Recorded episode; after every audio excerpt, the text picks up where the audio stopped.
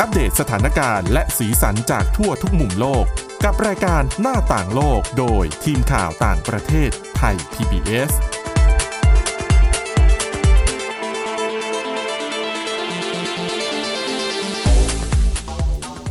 สวัสดีค่ะคุณผู้ฟังนี่คือรายการหน้าต่างโลกนะคะ เราก็กลับมาพบกับคุณผู้ฟังเป็นประจำเลยค่ะ ตั้งแต่วันจันทร์ถึงวันศุกร์จะสลับสับเปลี่ยนกันนะคะ มานำเรื่องราวข่าวสารแล้วก็บทความที่น่าสนใจมานำเสนอผ่านรายการนี้ค่ะ และวันนี้ก็เช่นเดียวกันนะคะ วันนี้พบกับคุณอาทิตย์สุมนเรืองรัศนทรและดิฉันสวรักษ์จากวิวัฒนาคุณค่ะ สวัสดีค่ะ ค่ะอ่ะ วันนี้นะ คุณอาทิตย์สมนดิฉันมีเรื่องที่น่าสนใจเป็นบทความนะคะ เขาพูดถึงคนที่ชอบชมคนอื่นแต่ชมแบบแซะแบบกระแนะกระแหนอะคือฟังเขาชมแล้ว เอ๊ะ พอฟังไปฟังมา เอ๊ะ ชมจริงหรือเปล่า ค่ะ ถ้าเราต้องเจอกับคนแบบนี้เนี่ย เราจะมีวิธีการรับมืออย่างไร โดยเฉพาะอย่างยิ่งอ้าวถ้าเกิดคนนั้นเป็นคนที่อาจจะอายุมากกว่าเรา ค่ะ หรือว่ามีตำแหน่งในหน้าที่การงานสูงกว่าเรา จะทำยังไงควรจะรับมือยังไงกับคนเหล่านี้ดีนะคะ เดี๋ยวมาแนะนำกัน แต่ว่าเรื่องแรกค่ะ ไปดูเรื่องของปัญหาทางสังคมที่เกิดขึ้น ในสื่อสังคมออนไลน์ ซึ่ง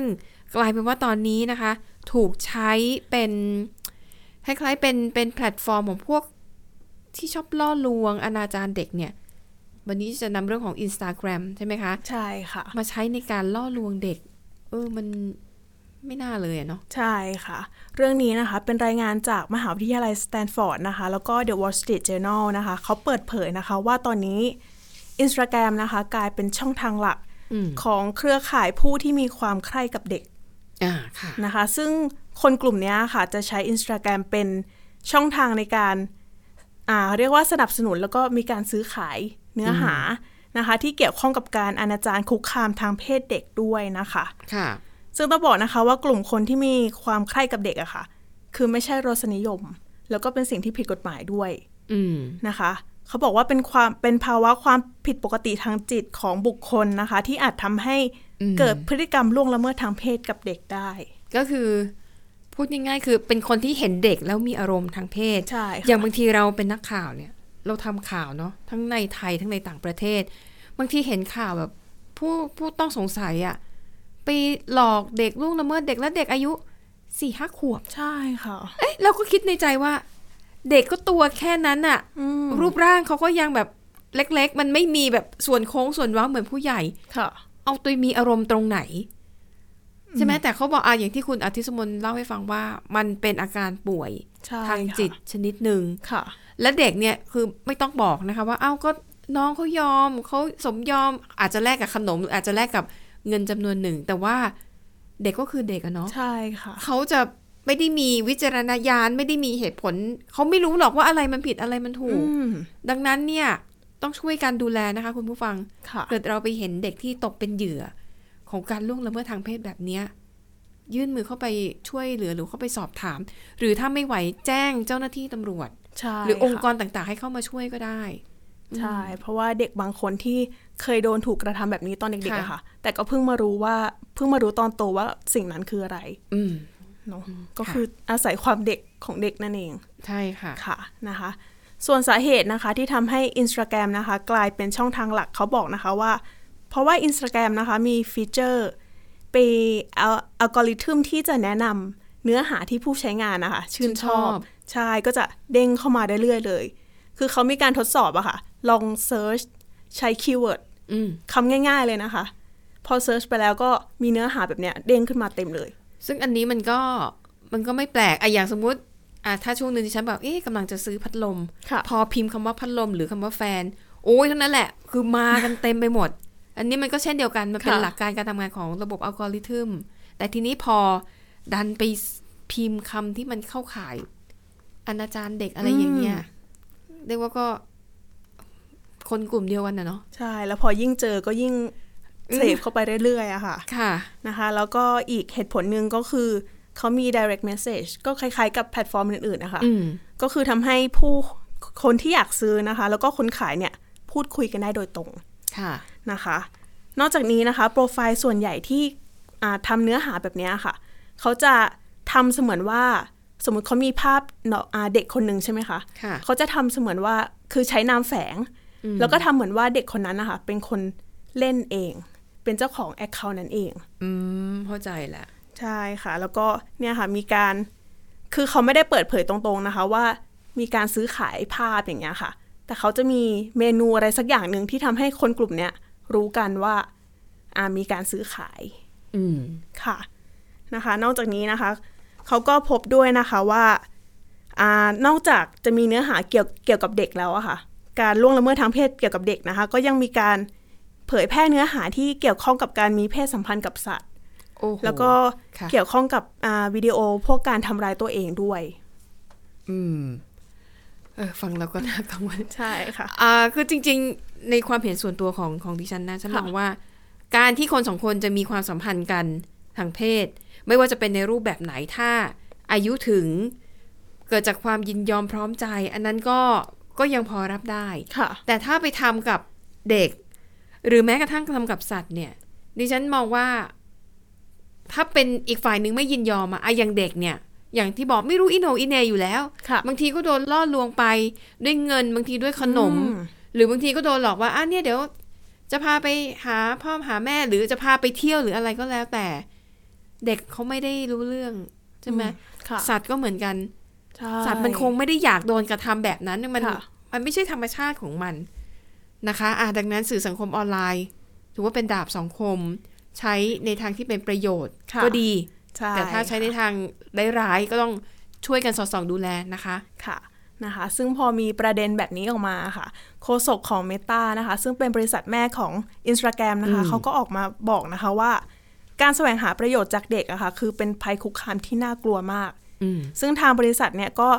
พยายามที่จะจัดการกับปัญหานี้ ค่ะ แล้วก็จะสสนับสนุนทุกฝ่ายนะคะ รวมถึงตำรวจ อืม ในการที่จะตรวจตาสิ่งเหล่านี้ด้วยนะคะ ค่ะ นอกจากนี้ก็ยังจัดตั้งหน่วยงานเพื่อแก้ไขปัญหาที่เกิดขึ้น ก็คือตั้งหน่วยงานขึ้นมาโดยตรงเลยนะคะ ซึ่งอ่าระหว่างปี 2020 ถึง 2022 นะคะ เขาบอกนะคะว่าจัดการเครือข่ายแบบนี้ไปแล้ว 24 เครือข่าย ค่ะ นะคะ แล้วก็เมื่อเดือนมกราคมที่ผ่านมานะคะ ก็มีการระงับบัญชีไปมากกว่า 490,000 บัญชี เนื่องจากบัญชีเหล่านี้ค่ะละเมิดนโยบายความปลอดภัยสำหรับเด็ก อืม นั่นเองนะคะ ค่ะ ซึ่งจริงๆ เมื่อปีที่แล้วนะคะ ช่วงเดือนมีนาคมนะคะ เมตานะคะก็ถูกยื่นฟ้อง คือยื่นฟ้องเพราะว่าเขาเหมือนละเมิด แล้วก็ปล่อยให้มีเนื้อหาที่เกี่ยวข้องกับการค้ามนุษย์ แล้วก็การล่วงละเมิดทางเพศเด็กอะค่ะ ให้มีอยู่บนแพลตฟอร์ม อืม นะคะ แล้วก็เขาก็มีการใช้เทคโนโลยีนะคะ ลบเนื้อหาแบบนี้ไปนะคะ ลบไปแล้วนะคะ เนื้อหา ค่ะ ที่เกี่ยวข้องกับการแสวงหาประโยชน์จากเด็กเนี่ย ลบไปแล้วถึง 34 ล้านชิ้น อืม ออกทั้งจาก Facebook แล้วก็ Instagram ค่ะ แต่ก็น่าจะต้องทำต่อไปเรื่อยๆ เพราะว่าเนื้อหาแบบนี้ ค่ะ ก็น่าจะมีเข้ามาเรื่อยๆด้วย ใช่ แล้วต่อให้ Facebook หรือว่า Instagram บล็อกไว้ได้ ค่ะ เขาก็ย้ายไปแพลตฟอร์มอื่น อืม หรือไม่ก็ใช้เทคโนโลยีอื่น ค่ะ นะคะ คือ คือถ้าคนที่มีความต้องการยังไงก็แสวงหาวิธีจนได้แหละ ค่ะ นะคะอ่ะก็ช่วยกันประคับประคองดูแลกันนะคะ อืม อ่ะ มาที่อีกเรื่องหนึ่งนะคะ เป็นบทความที่ดิฉันเกริ่น พูดถึงเรื่องของ เราอาจจะเคยเจอนะคะ คนที่ผู้ชมเรา ค่ะ ฟังแรก ๆ ก็ดูเหมือนจะดี แต่พอฟังจบหมดทั้งกระบวนการ เอ๊ะนี่มันชมจริงหรือเปล่า มันมีความแบบแซะกันแนะกันแหนอะไรหน่อย ค่ะ ๆนะคะ ซึ่งวันนี้ก็จะนำบทความมาเล่าให้ฟังว่า ถ้าเราจะต้องเจอคนที่มีพฤติกรรมแบบนี้ ชอบแซะกันแนะกันแหนหรืออะไรก็แล้ว แต่เราจะรับมือกับคนเหล่านี้อย่างไร โดยเฉพาะอย่างยิ่งถ้าอาเกิดคนที่มาซะเราเป็นคนที่อายุเยอะกว่า อืม เป็นญาติผู้ใหญ่ ค่ะ หรือเป็นคนในที่ทำงานแล้วดันมีหน้าที่การงานสูงกว่าเรา ค่ะ เราจะไปตอกกลับบางครั้งมันก็ไม่ได้เนาะ มันก็เสี่ยง ได้แต่คิดอยู่ในใจบาง ได้แต่ ที อืมคิดอยู่ในใจ บันทึกลงไดอารี่อะไรแบบนี้ ค่ะ นะคะ อ่ะ วันนี้ก็เลยจะมาเล่าให้ฟังว่า ถ้าเจอคนแบบนี้จะทำยังไงดี ทีนี้มันมีศัพท์นะสำหรับคนที่มีพฤติกรรมแบบเนี้ยพูดทำเป็นเหมือนเยินยอ แต่ปิดท้ายแล้วเหมือนกับด่าเราด้วยซ้ำ ค่ะ คำพูดในลักษณะนี้นะคะ ภาษาอังกฤษเขาใช้คำว่า backhanded compliment แปลตรงตัวคือคำชมแบบหลังมือก็หมายถึง พูดง่ายๆคือ มันไม่ได้ชมแบบจริงใจอะ่ะ มันมี ค่ะ ความแซะอยู่อ่ะนะคะ ควรจะทำอย่างไรบ้างเขาบอกว่าวิธีการที่หนึ่งคือเฉยเข้าไว้อ่ะสมมุติมีคนมาพูดชมดิฉันว่า โอ๊ยตายแล้วเนี่ย หน้าตาน่ารักดีนะ แต่เสียดายถ้าผอมกว่านี้อีกนิดเนี่ยฉันคงจีบเธอไปแล้วแหละ เอ๊ะ ชมหรือเปล่า หรือจะแอบแซวว่าอ้วน ค่ะ ใช่ไหมคะอ่ะถ้าเราเจอคนพูดแบบนี้ต่อหน้าเราควรจะทำยังไง เขาบอกวิธีการที่หนึ่งเนี่ย ถ้าคุณเลือกวิธีเฉยเข้าไว้ เขาบอกว่าวิธีนี้ก็ใช้ได้นะ ถ้าหากคุณรู้ว่าอีกฝ่ายเนี่ยกำลังไม่ชมหรอกกำลังแซะคุณนั่นแหละ อืม ตั้งใจทำให้คุณเสียหน้านั่นแหละ ค่ะ นะคะ ให้เฉยเข้าไว้ เพราะว่าสิ่งที่เวลาเขาพูดแบบเนี้ยสิ่งที่เขาต้องการคือยั่วโมโหเรา อืม อยากจะทำให้เราแบบของขึ้น ค่ะ แล้วก็ด่ากลับ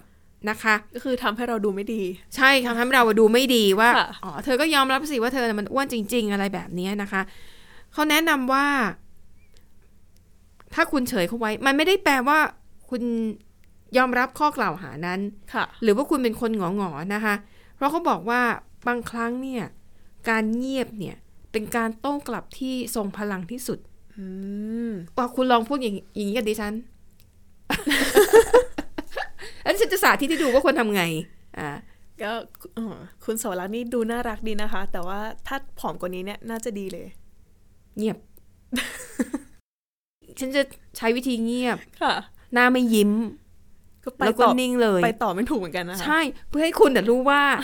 ฉันไม่พอใจนะ ค่ะ เพียงแต่ว่าฉันไม่ไม่ไม่ไม่ตอบโต้กลับเท่านั้นเอง อืม คือหนึ่งมันก็แสดงเห็นดูว่า อ๋อ ดิฉันก็มีวุฒิภาวะพอสมควร ค่ะ ที่จะไม่แบบพูดจาโต้กลับไป แล้วก็ทำให้คุณรู้ด้วยว่า ฉันไม่พอใจกับคำพูดนี้ ฉันไม่คิดว่ามันเป็นคำพูดแบบแซวเล่น ค่ะ แล้วคุณก็คุณควรจะรู้ตัวใช่ไหมว่าคราวห น้า ไม่ควรพูดแบบนี้อีก นะคะ ค่ะ อ่ะวิธีที่หนึ่งก็คือเฉยเข้าไว้นะคะ ค่ะ อันนี้ดิฉันว่าดี ได้ผลได้ผล มันหลีกเลี่ยงการมาทาด้วย ค่ะ ข้อสองค่ะ คุณอาจใช้วิธีบอกว่า พูดไปตรงๆเลยว่า ไม่ไม่ชอบนะ อืม คือมาพูดอย่างเงี้ยไม่ดีนะคะ ทีนี้ถามว่าถ้าคุณจะใช้วิธีบอกเขากลับไปตรงๆ เนี่ย มันควรจะใช้ในสถานการณ์ไหนนะคะเขาบอกว่าสมมติอ่ะอย่างคุณอาทิตย์สมนพูดประโยคเมื่อกี้กับดิฉัน ค่ะ แต่ฉันรู้ว่าคุณเนี่ยเป็นคนที่แบบไม่ได้คิดอะไรเลย อืม แต่เป็นคนแบบคิดยังไงก็พูดไปอย่างนั้น ก็เป็นคนซื่อ ค่ะ ๆก็อาจจะพูดอย่างที่ตัวเองคิดจริง ๆ แต่พอดีดิฉันรู้สึกว่า เอ๊ะเอ้ยมันมันไม่มันไม่ใช่นะดิฉันก็จะใช้วิธีพูดตรงๆกับคุณอาทิตย์สุมันว่า นี่เธอ จริงๆอะอ่ะฉันก็รู้ว่ามันเรื่องจริงแหละแต่ ฉันรู้สึกว่าเออฉันรู้สึกไม่ดีเลยนะ ที่เธอพูดแบบเนี้ย อืม เพราะว่า มันทำให้ฉันรู้สึกว่าโอ้ฉันแย่อะ อืม ฉันอ้วนอะไรแบบเนี้ยนะคะ ค่ะ แล้วก็ ถ้าเราใช้วิธีเนี้ยก็คือเหมือนกับเราก็หวังดีอ่ะ ดิฉันก็หวังดีคุณอธิสุมนว่า คุณอย่าไปพูดประโยคแบบนี้กับใครนะ มันไม่ดีเพราะว่าฉันแบบฟังรู้สึกแย่คุณอธิสุมนเองตอนแรกที่พูดไปอาจจะไม่ไม่คิดอะไรเลย ค่ะ พูดไปตามเนื้อผ้า แต่ว่าตอนเนี้ยคุณรู้แล้วว่า เฮ้ย เออ สิ่งที่เราพูดไปอ่ะ มันไม่โอเค จะได้รู้ตัวรู้อ่ารู้ตัวด้วยว่าอะไรที่ควรพูดหรือไม่ควรพูด ใช่ ค่ะ แล้วก็ดิฉันก็อาจจะแนะไปว่า เออเขาวหลังถ้าจะชมอ่ะ ก็แค่ชมว่าอู้เนี่ยน่ารักน่ารักดีนะคะ แค่นั้นพอแล้วจ บแต่ถ้าจะมาเตือนว่าโอ้ยพี่ช่วงนี้ดูอวบเกินไปแล้วนะ มามาคุยกัน อืม สองคนอะไรอย่างเงี้ย ค่ะ นะคะ ข้อที่สามค่ะ จงรับฟังเอาไว้ อืม เขาบอกว่าทำไมวิธีการนี้ถึงดีเขาบอกว่าอ่ะอย่างประโยคที่คุณพูดเมื่อกี้เอ้ย มันก็ถูก ค่ะ ใช่ไหมเอ้าดิฉันหน้าตาน่ารักแต่ว่ามันอ้วนน่ะ อ่ะ อะไรอย่างเงี้ย คุณก็หวังดี ก็เลยมาเตือน คือถ้าดิฉันรู้ว่า อ๋อ คุณมีเจตนาหวังดี อืม แล้วก็รับฟังไว้ เออ ใช่เนาะ ช่วงนี้ดิฉันก็ enjoy eating มากไปหน่อย ค่ะ ก็ต้องแบบว่าควบคุมความความอยากของตัวเองบ้างอะไรแบบเนี้ยนะคะ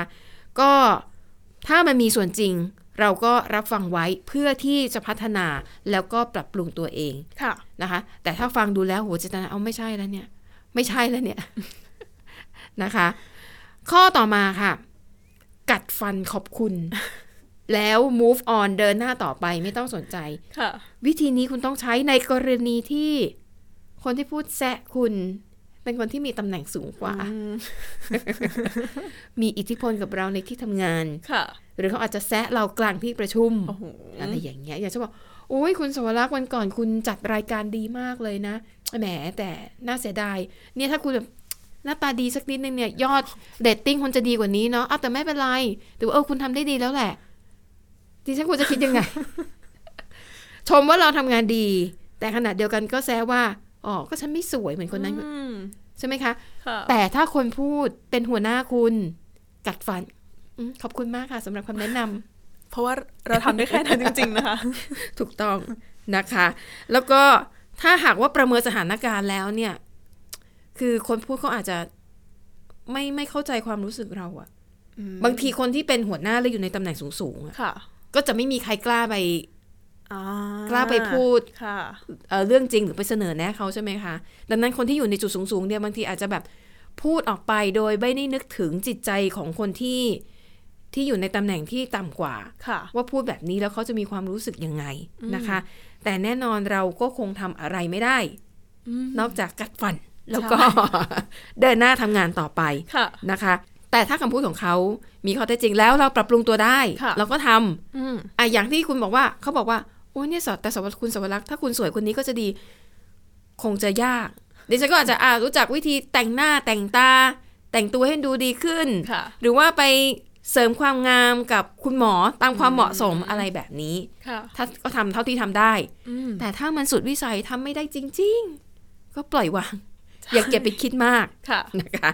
ข้อสุดท้ายค่ะวิธีสุดท้าย แซะคืนอย่างมีศิลปะอืมนะคะ แน่นอนวิธีนี้จะใช้ในกรณีไหนได้บ้าง ก็แน่นอนอาจจะเป็น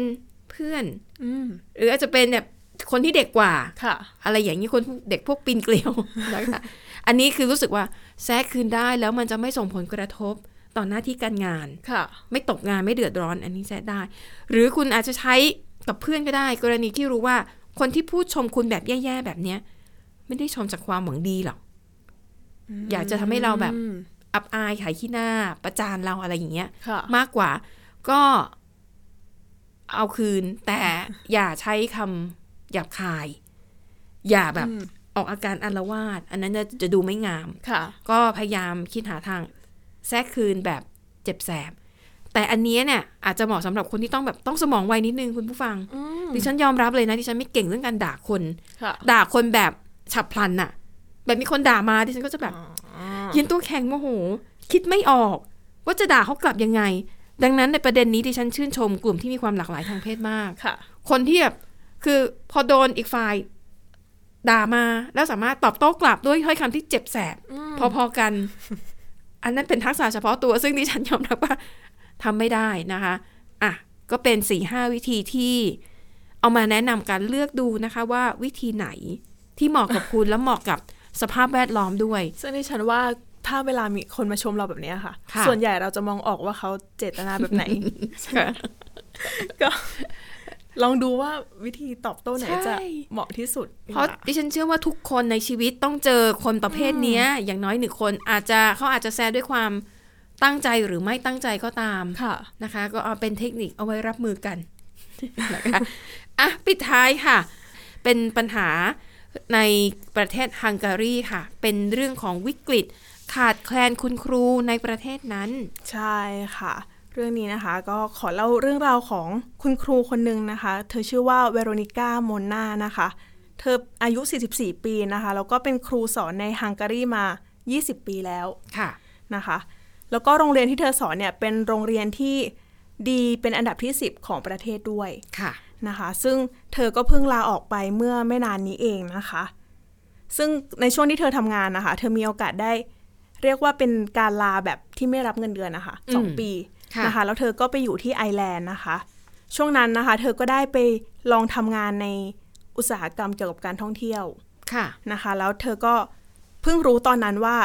การทำงานทำอาชีพครูในฮังการีเนี่ยได้รับเงินเดือนน้อยมาก อืม ๆนะคะ ซึ่งพอเธอเธอรู้แบบนี้นะคะ คืออันเนี้ยเป็นเหตุผลหนึ่งที่เธอตัดสินใจลาออก อืม นะคะ ซึ่งตอนเนี้ยครูในฮังการีนะคะ เรียกว่าทยอยลาออกกันมากขึ้นเรื่อย ด้วยเหตุผลว่าค่าตอบแทนน้อย ๆค่าตอบแทนน้อยเป็นส่วนหนึ่งค่ะ แล้วก็ยังมีเรื่องของภาระงานที่เพิ่มขึ้น ค่ะ แล้วก็บวกกับภาวะหมดไฟด้วยนะคะ อืม ซึ่งเหตุผลนี้นะคะก็ทำให้ฮังการีเกิดภาวะขาดแคลนครูนะคะ แล้วก็เกิดการประท้วงทั่วประเทศด้วยนะคะ แล้วก็ไม่ใช่เฉพาะตำแหน่งครู พอคุณครูออกไปอะค่ะ ค่ะ ก็ไม่มีคนมาแทนตำแหน่ง ไม่ใช่แค่นั้นนะคะ คือเด็กจบใหม่ ก็เลือกที่จะทำงานสายเนี้ยน้อยลงด้วย ค่ะ นะคะซึ่งก็ยิ่งซ้ำเติมให้ปัญหาเนี่ยหนักขึ้นไปอีกนะคะ ในช่วงไม่กี่เดือนที่ผ่านมาค่ะ ก็เลยมีการจัดการประท้วงทั่วประเทศเลยนะคะ แล้วก็มีทั้งครูแล้วก็นักเรียนเนี่ยมาเข้าร่วม ค่ะ ซึ่งสิ่งที่เขาประท้วงก็คือเป็นสภาพแวดล้อมในการทำงานของครู อืม ที่ไม่ค่อยดีเท่าไหร่นะคะ แล้วก็ยังเกี่ยวข้องกับนโยบายการศึกษาของรัฐบาลด้วยนะคะ ซึ่งผู้เชี่ยวชาญเขาเตือนนะคะว่า ถ้ายังเกิดภาวะขาดแคลนแบบเนี้ยเรื่อยๆอะค่ะ ก็อาจจะส่งผลกระทบอย่างร้ายแรงต่อการศึกษาของฮังการีนะคะ ซึ่งเมื่อปีที่แล้วนะคะ ระบบการศึกษาของฮังการีเนี่ยขาดแคลนครูกว่า 16,000 คน อืม ค่ะ นะคะซึ่งเยอะมากๆเลยนะคะ แล้วก็หลังจากนั้นคุณครูในฮังการีก็ทยอยลาออก ค่ะ เพิ่มขึ้นเรื่อยๆอีกนะคะ แล้วในปีนี้นะคะ เด็กที่เข้าเรียนมหาวิทยาลัย 126,000 คน มีน้อยกว่า 3,400 คนที่เลือกเรียนเกี่ยวกับด้านนี้ โอ้ นะคะ ค่ะแล้ว ก็คงจะเล็งเห็นแล้วว่า ถ้า ใช่ เรียนจบออกไปแล้วเป็นครูเอ่อโอกาสที่จะมีชีวิตสุขสบาย น้อยเต็มที อืม ก็หันเหไปเรียนสาขาอื่นดีกว่า ใช่ แล้วที่สำคัญนะคะ ในจำนวนนี้มีแค่เพียง 1,595 คน ที่เลือกสาขาครูเป็นวิชาแรกอะค่ะ ค่ะ คือการเข้ามหาวิทยาลัยเขาก็จะเลือกเป็นสามอันดับ ซึ่ง ค่ะ เขาก็จะคำนวณจากอ่าวิชาสอบไฟนอลนะคะ จากเกรด แล้วก็คะแนนกิจกรรมอื่น อืมค่ะ ๆ ซึ่งที่เลือกครูเนี่ยก็มีแค่ 1,000 ประมาณ 1,600 คนเท่านั้นเองนะคะ ซึ่งผู้เชี่ยวชาญเขาก็บอกนะคะ ว่าจำนวนเด็กที่เลือกเรียนนะคะลดลงกว่าครึ่งหนึ่ง โถ แล้วนอกจากนี้นะคะ เด็กที่ออกกลางเทอมอะค่ะ ค่ะ ก็อยู่ที่ประมาณ 40-50%พอเข้าไปเรียนแล้วก็ไม่ใช่ก็ออก ก็ไม่ อย่างเงี้ย ก็คือไม่ไม่เรียนสายครูต่อไป ใช่ค่ะ ซิ่วออกไป เรียน เรียน สาย สาขา อื่น อื่นดีกว่า ใช่ค่ะนะคะแล้วก็ไม่กี่ปีที่ผ่านมานะคะ คือมีบัณฑิตจบจากสายอาชีพครูนะคะ 12,000 ถึง 13,000 คน แต่ว่ามีคนไปสอบวุฒิครูแค่ 2,300 คนเท่านั้นเอง ก็คือน้อย โอ้โห น้อย น้อยลงไปเรื่อยๆ ใช่ค่ะนะคะ ซึ่งวิชาที่ขาดคุณครูนะคะ วิชาที่เขาขาดแคลนมากที่สุดก็คือคณิตกับวิทยาศาสตร์ โอ้ยา ค ก ณิต ด้วย ศาสตร์วิทยาศาสตร์ ง่ ใช่ ยด้วย ค่ะ แล้วจำนวนเด็กที่เข้าเรียนในปีนี้นะคะ ส่วนใหญ่ก็ไม่ได้เลือกเรียนสองวิชานี้ ค่ะ ก็จะเลือกเรียนเกี่ยวกับอ่าภาษาอังกฤษเกี่ยวกับประวัติศาสตร์ ค่ะ เป็นส่วนใหญ่นะคะ เหตุผลก็คืออย่างที่บอกไปนะคะ ก็คือภาระงานเพิ่มขึ้น แล้วก็ห้องเรียนนะคะขนาดใหญ่ขึ้น เพราะคุณน้อยลงไง ก็เลยต้องอัดนักเรียนเพิ่มมากขึ้นไปอีก ใช่ค่ะ แล้วคุณครูพอคุณครูน้อยใช่ไหมคะ ก็ต้องไปสอนแทนวิชาอื่น โอ้ ซึ่งเขาบอกนะคะ บางทีคุณครูสอนพละอะค่ะ ต้องไปสอนเคมี โอ้เหรอ มันข้ามสายมากๆ ใช่ เลยนะ ค่ะ คุณครูสอนประวัติศาสตร์ต้องไปสอนฟิสิกส์อย่างเงี้ยค่ะ ค่ะ เนี่ยค่ะ ก็ดิฉันว่าก็น่าจะเป็นเหตุผลที่ทำให้คุณครูเนี่ยทยอยลาออกเรื่อยๆนะคะ ซึ่งตอนนี้อัตราเงินเฟ้อในฮังการีนะคะ อยู่ที่ประมาณ 20%แต่ว่าเงินเดือนครูอะค่ะอ่าดิฉันแปลงมาเป็นเงินไทยแล้วนะคะ จะอยู่ที่ประมาณ 33,000 บาท ขณะที่ค่าเฉลี่ยอ่าเงินเดือนทุกๆสายอาชีพอะค่ะจะอยู่ที่ ค่ะ ประมาณ 52,300 บาท โอ้ แล้วนอกจากนี้อีก ค่ะ อย่างหนึ่งที่ส่งผลกระทบมากๆเลยก็คือ มีร่างกฎหมายของรัฐบาลนะคะ ค่ะ เป็นร่างกฎหมายกฎหมายสถานะ คือเขาเนี่ยคือถ้าบังคับใช้จริงนะคะ เงินเดือนครูจะเพิ่ม แต่ว่าเขาจะถอดสถานะข้าราชการครูออก อืม นั่นเองก็น่าจะเป็นอีกหนึ่งเหตุผลที่ทำให้ครูเนี่ยทยอยลาออกขึ้นเรื่อยๆ ก็คือแปลว่าสวัสดิการน่ะ จะน้อยลง ใช่ แต่เงินเดือนจะเพิ่มขึ้น อืม ไม่รู้ว่าจะคุ้มกันหรือเปล่า นะคะ แล้วเขาก็บอกด้วยนะคะว่าถ้าบังคับใช้จะมีครูเนี่ยลาออกอีก 5,000 คน เออจริงๆก็เป็นปัญหา เหมือนกับในหลายๆประเทศเนาะ ใช่ ทั้งๆที่ ค่ะ อาชีพครูนี่คือเป็นอาชีพที่สำคัญมากนะคะ เป็นการวางรากฐานความรู้ของเด็ก อืม ๆ แต่กลับกลายเป็นอาชีพที่ค่าตอบแทนน้อยมาก ดิฉันว่าตรงนี้น่าจะอยู่ที่รัฐบาลด้วย ใช่ใช่ดิฉันก็มีคนรู้จักแล้วก็รู้สึกว่าเออสงสารเขาเพราะว่าเขาทุ่มเทกับการการสอนเด็ก ค่ะ ๆ แต่เงินเดือนไม่ค่อยพอใช้ นะอ่ะก็เอามาสะท้อนกันให้ดูแล้วกันว่ามันเป็นปัญหาสากลจริง ๆ มันเกิดขึ้นในหลาย ๆ ประเทศรวมถึงประเทศไทยด้วยนะคะ และนี่ก็คือเรื่องราวในรายการหน้าต่างโลก ขอบคุณสำหรับการติดตามค่ะ วันนี้หมดเวลาแล้วนะคะ เราสองคนและทีมงานลากันไปก่อน พบกันใหม่ในตอนหน้า สวัสดีค่ะ สวัสดีค่ะ Thai PBS podcast. View the world via the voice.